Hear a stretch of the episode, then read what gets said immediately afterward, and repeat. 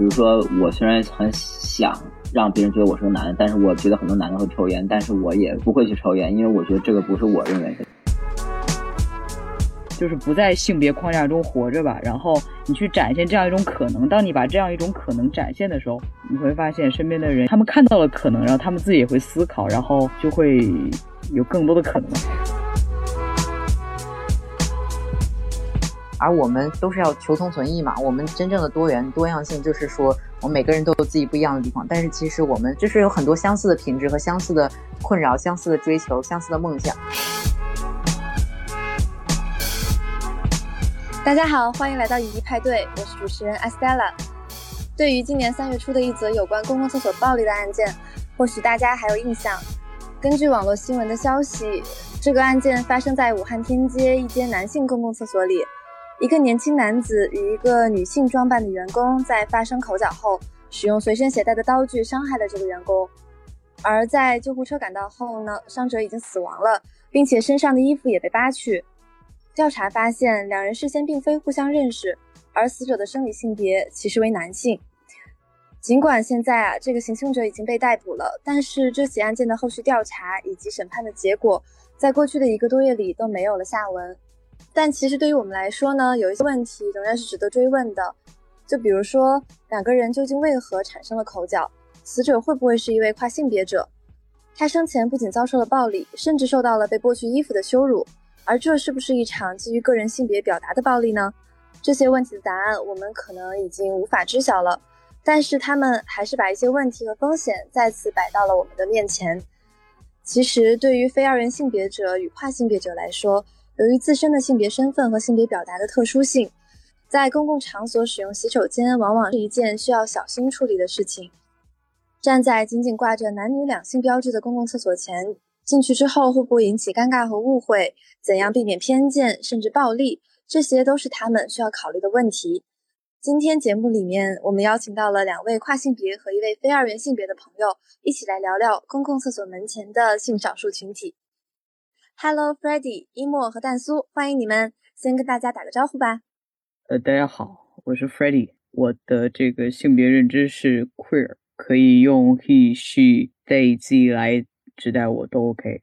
然后关于这个，就是刚才主持人有提到的这个事件，感觉好像是经常会被谈论到的一个话题，或者是有时候会出现在新闻里面。今天我们也会来探讨这个议题，也是想和另外2位伙伴还有主持人我们一起来看一下，在面对卫生间这个公共空间上，我们会有哪些想法上的共通或者是差异吧。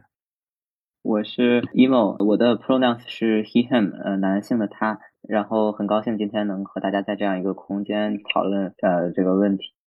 大家好，我是蛋酥，我是一名跨性别女性，然后我的 pronoun 是 she her 或者是 they them， 就是女她或者是英文的 TA 就可以。我觉得厕所问题是在互联网上讨论跨性别的时候经常出现的一个问题，所以说今天也很乐意来分享我的经历还有我的一些想法。谢谢，非常感谢大家刚刚的自我介绍。从刚刚提到的新闻当中，其实我们可以看到非二元性别者与跨性别者在使用公共厕所的时候可能会遇到各种各样的问题，就大家自己曾经有经历过什么样的问题，或者可以说曾经是遇到这种问题的时候会怎么样处理呢？请一毛来分享一下吧。我就记得我自己没做手术的时候，然后当时还是在美高上学，在康涅狄格州嘛，然后假期时候要回国，回来之后呢，有一次我在一个商场，然后当时那天觉得自己还比较 passing， 当时就去了男厕所，完了之后因为他那个也比较空，当时就是所以说也没有人，然后我一开始我进去了之后吧，他那个门是那个锁坏了，所以我就自己拉着来着。后来呢，我在上完厕所提裤子的时候，有一个男的进来了，然后他也不知道我在里边，然后他一开拉门，然后我赶紧把门拉上，他看到了一下，然后我就听到好像几个词说什么，大概说这个厕所是男的厕所，然后说，但他后来也没有找我麻烦或者怎么着，我就走了。就是这个事儿，当时就让我觉得，一方面是我当时没有想到会被 assaulted， 或者是会被怎么样，然后所以就没有关系，我爸妈在门外嘛，然后就也没有关系。但是就是让我觉得，一个是每次我去男卫生间，就包括我现在就是去男卫生间的时候，我都还是喜欢用就是有锁的那种单间那种厕所。我也会就是觉得，如果要是没有锁上的话，我就很担心别人会发现，虽然他们什么也不会发现现在。我就是将近就是有每次去男厕还是会有一点点紧张的感觉吧，但是当时就是相比起这个来说，我更不愿意进女厕所，因为我觉得这会是对自己身份的一种不认同，大概就是这样，就是一个有点纠结的这个过程，而且也没做手术之前也还很大程度上取决于自己当天有多 passing， 所以这样的话就挺难受的，因为你肯定每天都希望自己更 passing 一点，但是有些时候就觉得就是做不到，或者这个衣服并不能衬托自己或者怎么样，就大概有很多这样的问题。好的，谢谢 Emo。 那 Freddie 你有什么想说的吗？那个因为我被指派的性别是女性，所以我之前在某段时间会是一个 trans man 的状态，所以我之前有去过男卫生间。我当时去的时候，因为我本身就是可能也是比较 passing， 然后也没有任何人怎么样，也没有指指点点，但是我去过几次，我就觉得有一种我自己心理上的那种之前一直去女卫生间的感觉很不一样。看到里面扔了很多烟头，然后看到里面就是很多人好像也不太冲厕所，就是这种和之前去过的那种卫生间不太一样的场景，就是让我自己也产生了对于不管是自己的性别认知啊，或者是什么都有一些新的看法。就是我现在的话，现在自己还是会去女卫生间，然后像我就是这样一个比较像那种顺性男的这样一种 gender expression， 可能就会就是那种保洁阿姨肯定就会说，哎，你为什么要进这个？然后我现在的状态就是OK， 我就会告诉他我是女生，然后通过这样的方式化解一些误解或者什么，因为我现在本身对于这个性别也不是太在乎嘛，你可以叫我是男性女性，或者你可以叫我不男不女 So I don't care about it。 OK， 这是我想说的。刚刚你和 Emo 都有讲到 passing pass 这个概念，能够就是给大家具体的解释一下这个概念的含义吗？好的，就是对于我来说，因为我是一个跨性别男性嘛，所以说我肯定希望自己看上去更男性化一些，然后我对男性化的理解呢，有些时候其实可能还挺传统的，虽然说我自己也意识到这是一个就是巩固传统就是 gender roles 的这么个做法，但是有些时候我还是希望自己看上去更像传统的那种男性，所以说就是有些时候我会刻意穿一些，没做手术前我会束胸啊，然后我还有一段时间就专门研究过就是很男性化的人他们是怎么走路的，然后我也会尽量去怎么走，讨厌一些手势，然后我会自己去不做这些手势，或者是剪头发呀，然后就是我也不会化妆，然后就是有些时候我刻意就不会去了解我认为很多女生会懂或者男生但是男生都不会懂的东西，但其实现在想起来没有什么特别大意义吧，但当时就是 gender dysphoria 越严重的时候越会这么做。然后我记得很清楚的一点就是有一件衣服其实是一个很难看的 Polo， 然后呢但是我会特别喜欢穿它，因为它上面好像是深颜色，然后它在这个胸口这块上往上是深颜色，然后往下是白颜色的，然后这样的话呢加上我束胸之后它这个胸部就不会特别明显，然后当时我穿这件衣服的话我就会更 passing 一点，就是更看上去像一个男生一点，但是我也没有很多 resources 去做什么 voice training 啊或者怎么样，所以基本上就是靠打荷尔蒙之后才把声音降低了，然后现在我反而就不是那么担心这个事儿了，然后我反而开始穿，有时候会买女装，然后因为我觉得女装更好看一些，比如女鞋什么就比男鞋设计的好，就我要是喜欢的话我也会喜欢，我不喜欢我就不喜欢，反正更能做自己，就这样，就是更去贴近一些所谓的男性的刻板印象，就是外在的一些。对，如果我觉得这是我对男性的概念的话，比如说我虽然很想让别人觉得我是个男的，但是我觉得很多男的会抽烟，但是我也不会去抽烟，因为我觉得这个不是我认为的就是男性必要的东西。但是现在就只能说是越来越不贴近了，这个更希望寻找自己认为什么是男性。就是在就没有受到那么多的认同的时候，可能会因为去迫使这样的压力，所以才会把自己去往那些所谓的刻板印象上面靠，但是当自己已经没有这样子的一个担忧的时候，反而可以更自由自在的做自己所认为的男性。那接下来蛋酥有什么要分享的吗？就是首先的话，上厕所方面的经历，我觉得我就是前2天看到一篇豆瓣的贴文，我觉得我跟他经历挺像的。我不知道该去哪个厕所，因为我觉得我作为一个跨性别女性，然后我跟男厕所之间有很多不好的这种经历，然后就在男厕所里面去有遭遇过一些霸凌啊之类的事情。在中学的时候，它是一个就是充满着创伤或者是痛苦的地方。但是现在我非常 pass， 我在生活中没有人会觉得我是一个男性，但是呢我还是有时候觉得去女厕所还是有点道德上感觉有点自责，然后就感觉自己不属于那里，觉得我去女厕所总觉得自己是一个闯入者，觉得自己是一个那种越界的人，就是觉得我不应该上女厕所，觉得上女厕所甚至就可能会是一种特权，或者就是一种我没有我不值得有的一种权利，就有时候会有这种思想。所以说我在上厕所的时候，我很多时候我都会去第三卫生间，就是残疾人卫生间之类的，就是单独的一个分割，但是并不是所有地方都有这样卫生间的。所以说如果没有这样卫生间的话，我还是会去女厕所，但是我就会特别快的解决，因为我总觉得自己不应该在那里，我觉得我自己在那里就是待一分钟我就觉得自己良心会受到谴责，然后就是会有这种感觉。甚至我觉得这个经历就不仅是厕所，就有时候你像我说我的人生代词是他或者是那个就是女他或者是 they， 然后但是我之所以放 they 并不是因为我觉得自己有时候是非二元，而是觉得说我不配被叫做女他，我就觉得感觉说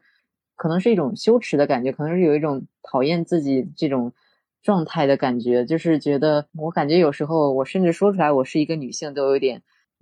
感觉有点就是冒名顶替别人的那种感觉，这是我自己的一种个人的体验吧。然后我觉得这个背后肯定也有很多这种社会心理上的因素。至于 pass 不 pass 的话，其实我个人感觉最主要的就是你的一些身体特征，而不是你穿的衣服。就在我这两年 transition 的时候，我的衣柜基本上没有怎么特别变过，就是我的衣服都是非常中性的衣服，那个 T 恤或者是衬衣，然后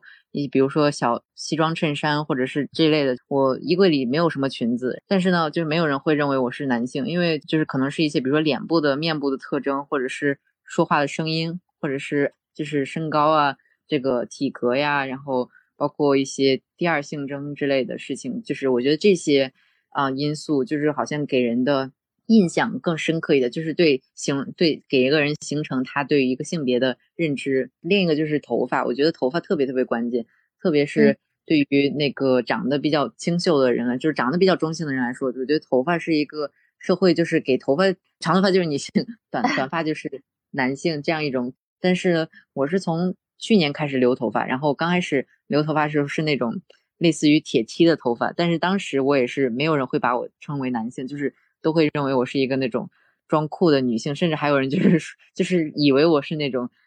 女校出来的传统上女同性恋拉拉的那种感觉。所以说我真的觉得生理上的一些性征感觉对人们形成这种性别的看法非常重要。但是呢我觉得这个问题又牵扯到一个，就是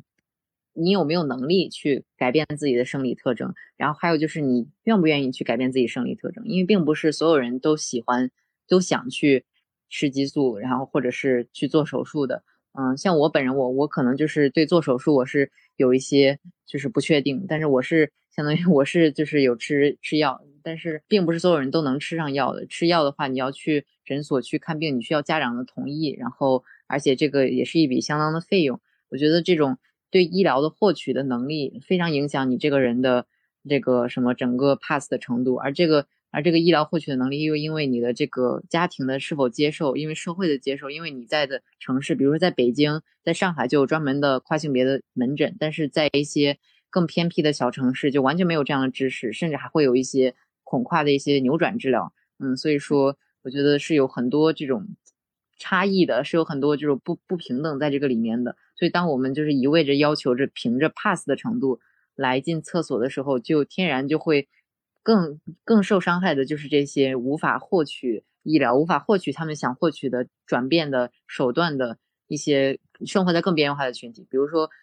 Emo跟我都是有出国留学的经历，那么我们可能就是在国外能够接触到更专业的一些治疗，但是国内的这方面还是在目前还在发展，特别是像我说的在小城市里面是几乎是没有这样方面的知识或者是信息的。然后更别说就是家长的态度也是一个非常重要的因素。所以我是觉得我在我的经历里面上厕所确实是去哪个厕所确实是看是否对于我要去的那个厕所来说我是否 pass， 但是这个 pass 不 pass 又是一个非常就是它不仅仅是你的天生的基因问题，它跟很多医疗啊，包括你的这个心理的想法，包括你的这个生活的环境，你身边的人，你的家庭，你的朋友，然后我觉得都是非常有关系的。当我们拿着这个非常简单的尺子来衡量一个人是否 pass 的时候，我觉得我们不可避免就忽略掉了排除掉了一些更底层的群体。而他们也是有这个上厕所的需求跟权利的。这就是我的看法。但苏就是不仅仅分享了一下自己的经历吧，然后也着重的去讲了一下就是这些问题产生的原因，就包括性别重置手术这种可得性的不平均，然后它会具备一定的风险和难题。然后我想问一下，对于这种二元性别文化对于 trans 或者非二元性别的小伙伴带来的影响，然后对于这方面 Emo 和 Freddie 有没有一些看法？好，谢谢。就是我想先谢谢蛋苏，就是我觉得这是一个就是非常 in depth 的分析，因为就是我们在讨论这个问题的时候，就是只说就是就假设所有人都会有 access，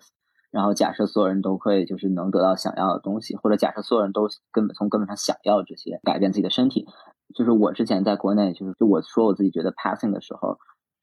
也是因为就是说我先就是要思考这个社会对男性的这个标准是什么样的，我看我自己有没有至少就是 check out 足够的东西，然后才敢进男厕所。但是假如没有这个东西的话，我觉得就会有更多的就是从心里面认为自己是男性，就是无论因为种种原因没有办法获取医疗资源的人，就是也是可以进男厕所。我觉得这样对大家都好一些。然后说起这个性别重置手术呢，就是我自己做的这个手术还比较这个过程就相对还算顺利吧。那从这个就是全世界跨儿然后的平均水平上来说相对比较顺利，但是也有很多主要就是钱的问题。然后因为我一直在国外做手术，所以说他们那边是你过了18岁之后在纽约是可以自己就同意。然后呢就是如果你要是做手术的话要有一个心理医生的这个就是评估，但现在就还是先医生来判断你是不是足够 pass，你知道这个意思吗？就是说他最后还是绕不开这个医生是不是认为你 pass 的情况。他们的这边的医生就更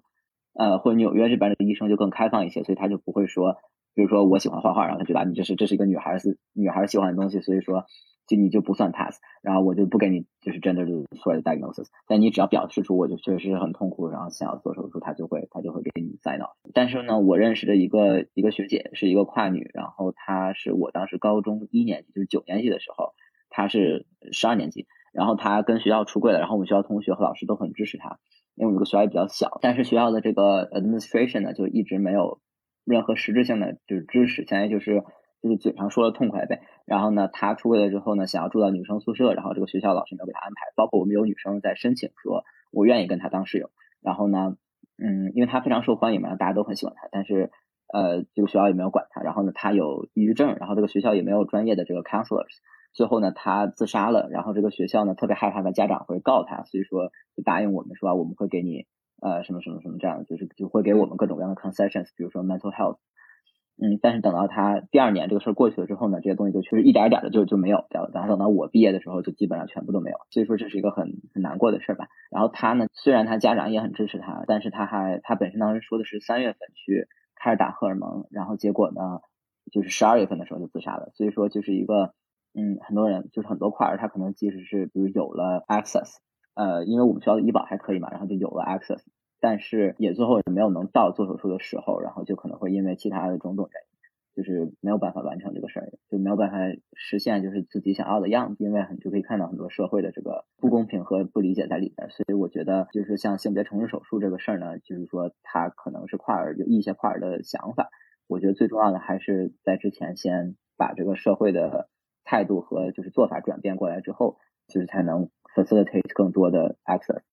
对，我觉得 Emo 就正好提到了一点，就是除了这种性别重置手术吧，我们首先从社会的角度然后去做出一些改变，然后这其实就会引申出我们下一个话题，就是我们到底期待一个什么样的公共厕所和公共厕所使用环境。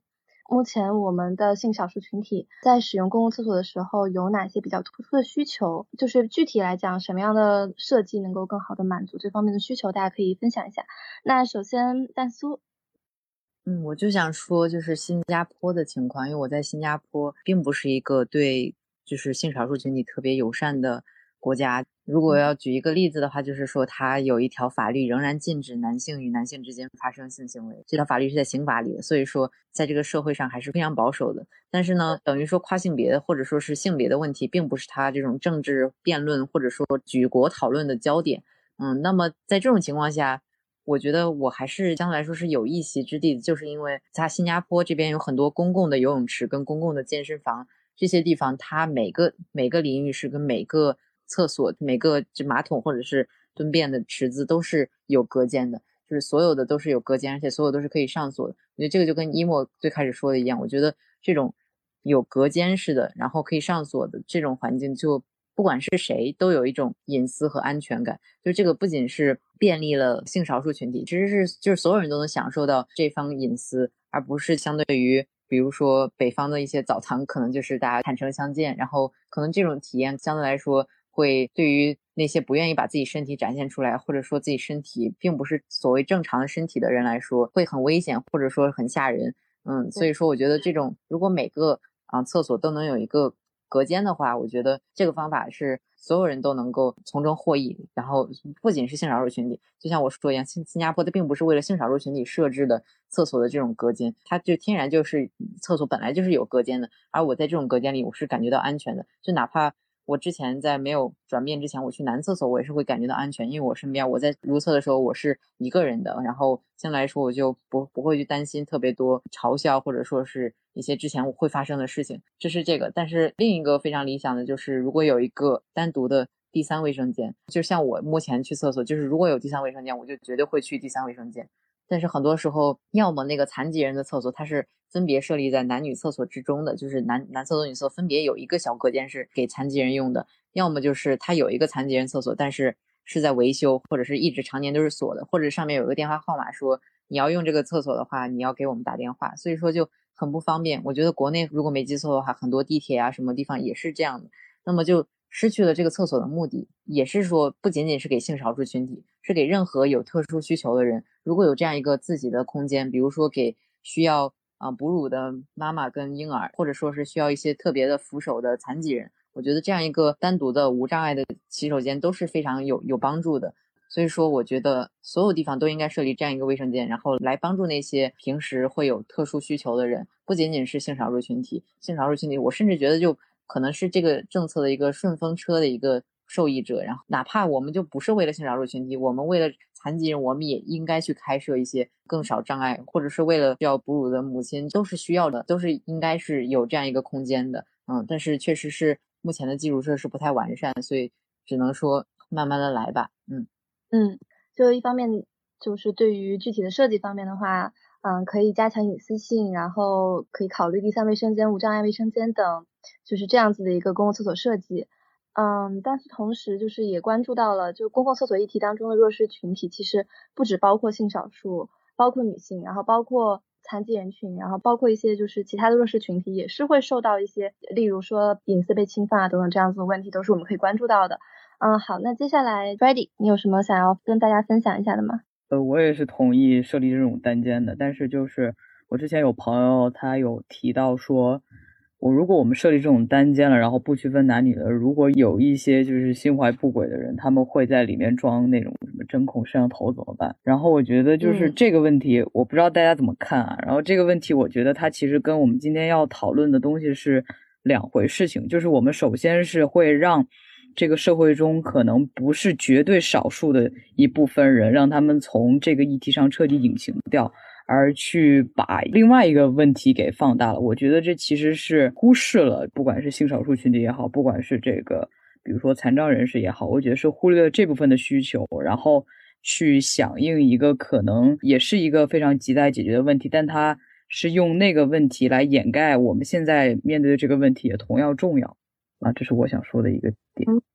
这确实会，我也觉得会有很多隐私安全问题。Emo 对于这个话题有什么想说的吗？可以分享一下。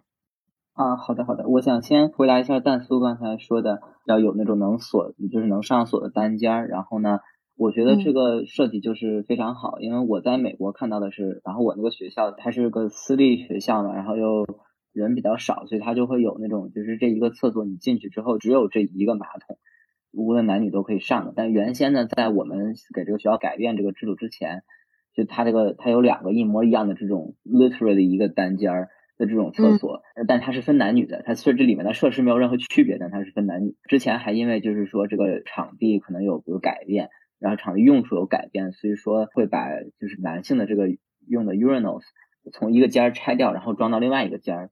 但是它还是会分的，就特别奇怪哈。然后我们呢就是后来给他硬让他改过来的，然后让他这两个单间，因为他设施是一样的，所以我们就说这样，而且他残疾人也都可以进去，所以说就直接设置成就是两个都不分男女，这样过去后来有一段时间不分男女的那个标志掉下来了，然后呢比较可能这个标比较廉价吧，然后它底下原先那个标志露出来了之后也没有人去补上它，然后于是就变成了一个厕所是只有女生能用，另外一个厕所是不分男女，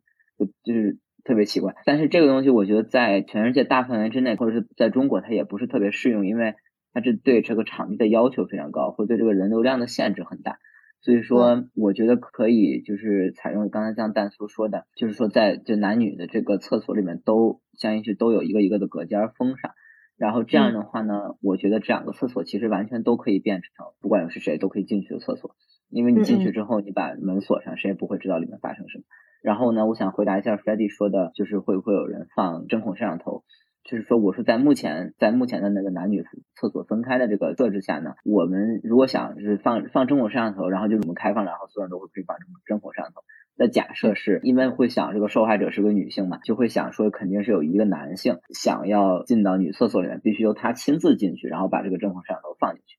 但是呢大部分生产和制造这种非法的偷窥隐私的这种组织都不只有一个男性，往往是由男性和女性是大家就是说很多人才能参与进来，因为它是有利可图的。有利可图的时候，其实你不管是什么性别都会容易做这个事情。那这样的话，即使是你这个厕所不放开，那它也有可能有一个女性说我拿着这个针孔摄像头进去，然后我安进你厕所里面，那这也是有可能的。所以说你单单把男女分开是对非法组织的怎么说呢，是一种就是概括化，然后就认为啊这些人一定全部都是男性，他不会雇佣女性去干这个事儿。那我觉得这个就不是一个好的防范和保护女性安全的这么一个做法。应该就是更正确的认识到这个非法组织的目的是利益，而不单单是性别。所以说在这个问题上，我觉得即使是放开了所有厕所随便使所有人都可以进，然后你设置好了这个单间的话，给大家一定的隐私安全，我觉得就是并不会加剧这个问题。我们只能是解决这个问题，像 Freddie 说这是两个问题，必须要从这个问题的根源上解决。好，那谢谢 Emo。 蛋酥我就补充一句，就是关于性侵害或者是任何这种强奸啊这类的发生，或者是骚扰的发生，也不仅仅是会发生在一个男性和一个女性之间的。事实上就是如果这样的话，也就忽略了或者边缘化了同性之间会发生的性暴力行为，就好像有很多人会说什么同性恋是那种香香软软啊或者什么的，就天然会有这种美化，其实也并不是一种很好的策略。我们要认识到就是同性的关系也是正常的关系，它里面会发生各种各样的事情。如果我们只讨论男性用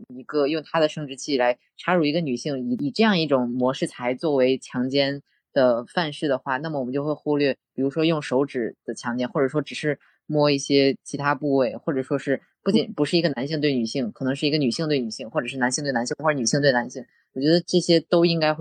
被看到。所以说我们对于性骚扰的讨论不仅仅应该只是一个男性对一个女性的性骚扰。然后另一个就是想补充的就是说，我觉得很多时候我们的媒体一直给我们塑造的这种一种印象，就是说一个男性会又高又壮的一个男性，然后会戴上一个假发，然后穿的特别艳丽，然后把嘴画得特别红，脸上打得特别多粉，然后穿着高跟鞋进女厕所，就好像有这样一种怎么说，有这样一种印象。就不管是我们的春晚的小品啊，其实任何东西里面都会有这种感觉，就是很多文学作品很多影视作品里面都有这种暗示。包括我前两天还看一个就是守护解放西里面也是有这样暗示，就是好像说男性一个跨性别女性就永远是一个又高又壮的男性，然后穿上了一身女性的衣服，就好像是异装者而并不是跨性别女性。就是感觉他们在幻想跨性别女性会在女厕所里侵害女性的时候，他们心中幻想的那个侵害者永远是这样一个形象，就是一个恶毒的变态。甚至就是包括说像沉默的羔羊也是有这样的一种迷思，就是有这样一种对跨性别者的这种有点丑化吧，就是说好像说我们跨性别者是那种有点变态有点有癖好的感觉，而我们真的只是正常的人，我们去厕所真的只是想去上个厕所而已，有些时候没有那么复杂，我们并不是怪物野兽。甚至上我觉得那些真正会想象这样的人都是生活中可能并没有遇到过跨性别者，就是如果他们能跟我做朋友，或者是跟Freddie 或者是 Emo 就是见过面的话，他们也都会同意我们上我们就是认同性别的那个厕所，因为我们这真的就是只是我们认同性别，就他们会把我们当人看，当我们就真正去交流的时候，但是呢，就是在我们没有这种交流的时候，就只能是用一个这种稻草人的形象在脑子里幻想了一个会侵害女性空间的跨性别者，但是现实生活中绝大多数的跨性别者都是只是想上厕所而已。对对，我觉得蛋酥说这个点也是，就是因为大众有很多人他是没有接触过这个群体的，所以他可能会因为未知而产生相应的恐惧。对，然后关于这个话题还有谁想要分享一下的吗？就是我觉得啊，这涉及到一个关于 stereotype 关于性别气质这个东西，就是尤其是我可能是比较，就是我自己会觉得我是很 queer， 就是我在不管是性别表达、性倾向还有性别认同，其实基本上都是和传统的那种所谓的一致高度不一致的人。然后我是觉得就是你只有在一个已经像我这种是一定会被主流不论是权力还是舆论都一定会排除在外的这样的时候的一个境地，你要做的就是做你自己，你要骄傲的活着，你要让就是不管他们说些什么，他们不会接受你的存在，这是他们一定不会接受的。既然他们不会接受，你干嘛去理他们？所以你就做自己就好了，就是你就告诉他们我就是这样存在的，然后这就是我想做的样子，然后我也不是说我要去做一个什么所谓的去什么穿西装革履的男性，或者是做一个这种温顺听话的女性，我都不是，我哪个都不是，我也不会这样去选择，然后我就是我。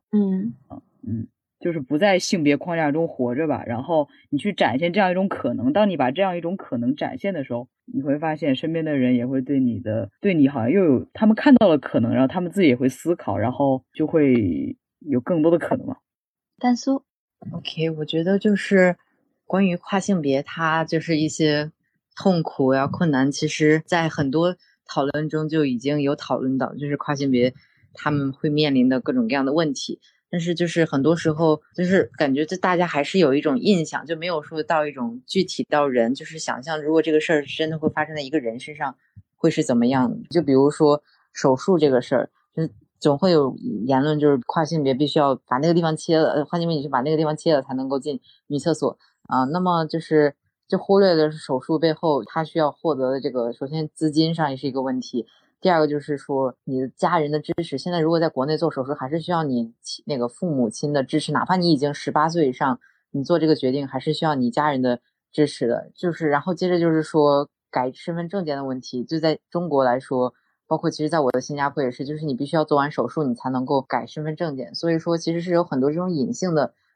灰色的这种歧视的。就比如说如果我现在拿着一个男性的身份证去应聘一些公司啊什么的，可能如果这个公司比较保守，看到我的长相跟我的身份证上的生理性别不符的话，可能就会就是拒绝我，或者说是在我工作期间可能对我有一些偏见啊什么的。而就是这种东西就是真的是一些政策上的东西，就是他必须要你做手术才能够改生理性别的话，那么改身份证上的性别的话，那么确实是就总会有一番解释工作要做，然后这个我觉得就是这种日常的小的麻烦事情就积累起来，就让你觉得自己的这种身份是错的，或者说是一种负担。然后另一个就是我想就是聊的就是说可能跟厕所话题也有关吧，就是很多人在聊厕所或者是聊跨性别的时候，特别就是一些可能是认识或者支持女权的、支持性别平等的这样的人，他们可能会有一种误解，就是觉得跨性别者在加强刻板印象，跨性别者他无非就是想成为社会印象中的那种女性或者是男性而已，他们并不是真正的性别上的先锋，他们反而有些人会认为我们是传统的这种加强者或者是施暴者。那我觉得这个就其实就是一个挺就是有点误导的一个想法吧，就是因为我感觉任何人的这个性别认同都是值得被探索的。像我来说，我最初认识到自己可能是跨性别的时候，确实我当时参照物是媒体里宣传的那种，比如说白幼瘦啊，或者说是特别有曲线，或者是特别性感，或者说就是这种女性，然后比如说长发，然后这样的。甚至还有一个方面就是性取向方面，我当时我就是小时候认识到的时候，我就觉得我将来要找一个帅哥，然后这样当男朋友这样的感觉，就是这是我小时候在我认识到跨性别的时候我的想法，这是我的参照物。可是呢，就是就像我们所有女性一样，她们都认识到说这个社会的规训它是一个不合理的规训，它是给女性加了很多层这种不合理的期待和刻板印象。其实我也是一样，等我慢慢长大之后，我也认识到说我并不一定需要成为那个白幼瘦的留长发我才能够被认为是一个女性，我并不需要取悦一个男人来证明我自己是个女性，这些都是我自己慢慢探索的过程。而且我相信就是很多顺性别女性在探索自己女性身份的时候也会有这样的想法。我觉得后来就像我说的一样，我现在我就几乎没有什么裙子，我就穿的也是很中性，就像 Freddie 也是说的，就是我觉得这个性别的东西是自由的。那么我觉得就是在打破这种规范什么的上面，我觉得跨性别者当然是走在前面的，而不是那种怎么说呢，不断的加强刻板印象的。因为就是我们生活的，就是每个跨性别者其实都很不一样。当然有一些跨性别者会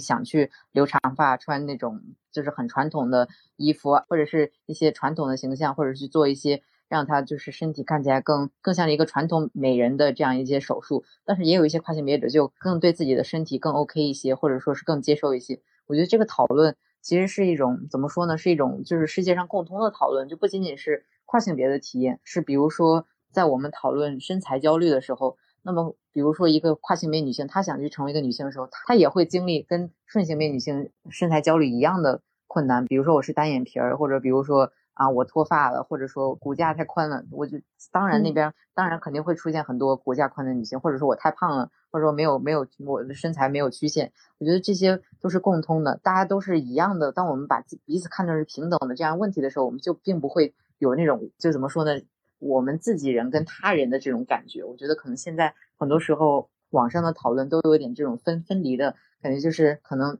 当我们碰到跟我们不一样的人的时候，我们首先是竖起了一道防线，我们就是把我们自己围了起来，而不是真正去了解他们的想法是什么。我其实觉得就是跨性别这个身份只是我身份的一个部分，而我很为这个身份很骄傲，所以说我有做很多平权的活动。但是除此之外，我觉得我跟那些顺性别的女性或者顺性别者是相比于不同点来说是有更多相同的地方的。而我们都是要求同存异嘛，我们真正的多元多样性就是说我们每个人都有自己不一样的地方，但是其实我们就是有很多相似的品质和相似的困扰、相似的追求、相似的梦想。然而我觉得在很多时候网络的讨论中，我还看不到跨性别者被当作人对待，而是当作一个就是稻草人一样的讨论，就是可能说有点政治化，或者说有点就是被异化的。好，谢谢蛋酥。那 Emo 有什么想要分享的吗？我就是想说到蛋酥的说法，然后我确实很同意，就是说跨性别它其实是一个非常多元的一个群体，就像是比如说跨性别女性，那这个我不太懂，我说跨性别男性吧，现在跨性别男性当中其实就是有很多就是多种多样的人。然后呢，就大家认为比如说就当大家 identify with 男性的时候，并不是只是 identify with 就是比如某一个特定样子的男生啊，比如我认为男的可能是怎么样的，然后比如说别的跨性别男性会认为男的是怎么样的，都是不太一样的。然后呢，就是不是我一开始就是因为就是有很多性别焦虑，所以说我会就是说啊，我认为男性应该是这样的，然后我就一定想要去就是满足这个传统男性的这种样子。就在这个过程，比如有时候我当时在学校，我会想就是我一定要帮女孩搬东西，然后一定要帮女孩开门。但是其实就这还好吧，因为至少我还没有做到比如说什么一定要 sexist， 然后一定要贬低女性，然后才能就做到那种男性的样子。然后就是因为我从小是一个就是我一直认为自己是一个女权主义者，所以说我觉得那样做的是不对的，那不管我多么性别焦虑呢，我都不能做不对的事儿。但当时是就是这样想的，后来呢其实现在想起来就是没有什么。但当时比如说如果有一个女孩给我开门，然后我就会觉得就是觉得自己的性别受到了就不是说那个女孩的问题，而是我自己觉得我这个性别就好像没有能发展出这个男性的东西来。但其实现在想起来就是一个很蠢的事情，因为在我们那个学校后来你就会发现大家都给对方开门，就谁走在前面谁就开门呗。所以说就是一个没有什么特别大意义的这种歧视精神吧。然后就随着这个时间的流逝呢，就逐渐就会觉得就即使我认为男性是什么样的，那只是因为这个社会告诉我这个男性是这样的，并不是因为就是我自己真的认同他，或者说是我想要做这样的男性，或者我想要 perpetuate 就是性别刻板印象然后去伤害女性，而是说这个社会告诉我男性就必须是这样的。但是呢，我现在觉得有些东西我可能是比较同意的，比如说我想要健身，然后呢可能我想要穿一些男性所谓就是引号下男性的衣服。但是还有些事情是我不太同意的，比如说男性就是一定比如说你必须得给女性开门，然后如果有女性给你开门或者人家帮你搬的东西你就不够男性化了，那我觉得这样就是没有任何意义，就自己在折磨自己。所以说就是像这些东西是我觉得就是特别想就是说像蛋酥说的，并不是跨性别者一定在就是 perpetuate 刻板印象，然后想要去伤害这个为此抗争了很久的顺性别者。那 Freddie 有什么想法吗？我觉得就是大家可能在说到的是自己在应对比如说外来的这种 stereotype 或其他的这种权力压制的时候自己的一个态度吧。我想说的就是可能是刚才 Stella 有说，就是我会和比如说保洁阿姨说那我是女生，然后我觉得以保洁阿姨她的视角里面，可能她对你男生或者女生的界定，她只在于你主要的那个性器官，你是 dick 还是 vagina 来做一个区分，她以此来确定在她的观念里就是 dick 和 vagina 和很多东西都是挂钩的。然后我觉得我会跟他说我是女生，只是因为我不是在迎合他的性别期待，也不是在否定我自己，我觉得我只是通过这样一个方式并不改变我对自己的任何的态度。然后我觉得这种以我这种立场再去跟他说我是女生的时候，我觉得是另外一种感觉，就是我没有否定自己，然后我很清楚自己的认知，但是我这样再用我是女生来回应你，是因为我也尊重你的想法，然后我也有理解到你。我觉得这样可能是一种我们在应对一些非常极端保守的时候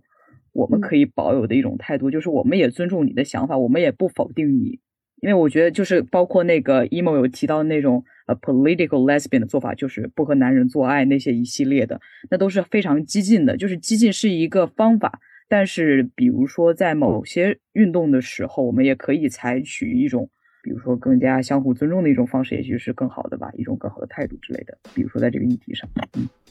好的，谢谢 Freddie， 然后也谢谢蛋酥和 Emo 刚刚的分享。那么节目到这里已经接近尾声了，也很感谢嘉宾们和大家一起分享了自己曾经在上公共厕所时面对的难题和自己的思考。当然了，性少数群体尤其是跨性别者，他们的生活里除了上公共厕所，其实还有更多的难题需要去应对。我们希望能够看到越来越多的人能够尝试走近、了解并支持我们的跨儿小伙伴。最后，欢迎大家点赞、转发和留言，请记得在微信公众号、喜马拉雅、小宇宙和 Podcast 上订阅 CW 影剧派对。我们下次再见。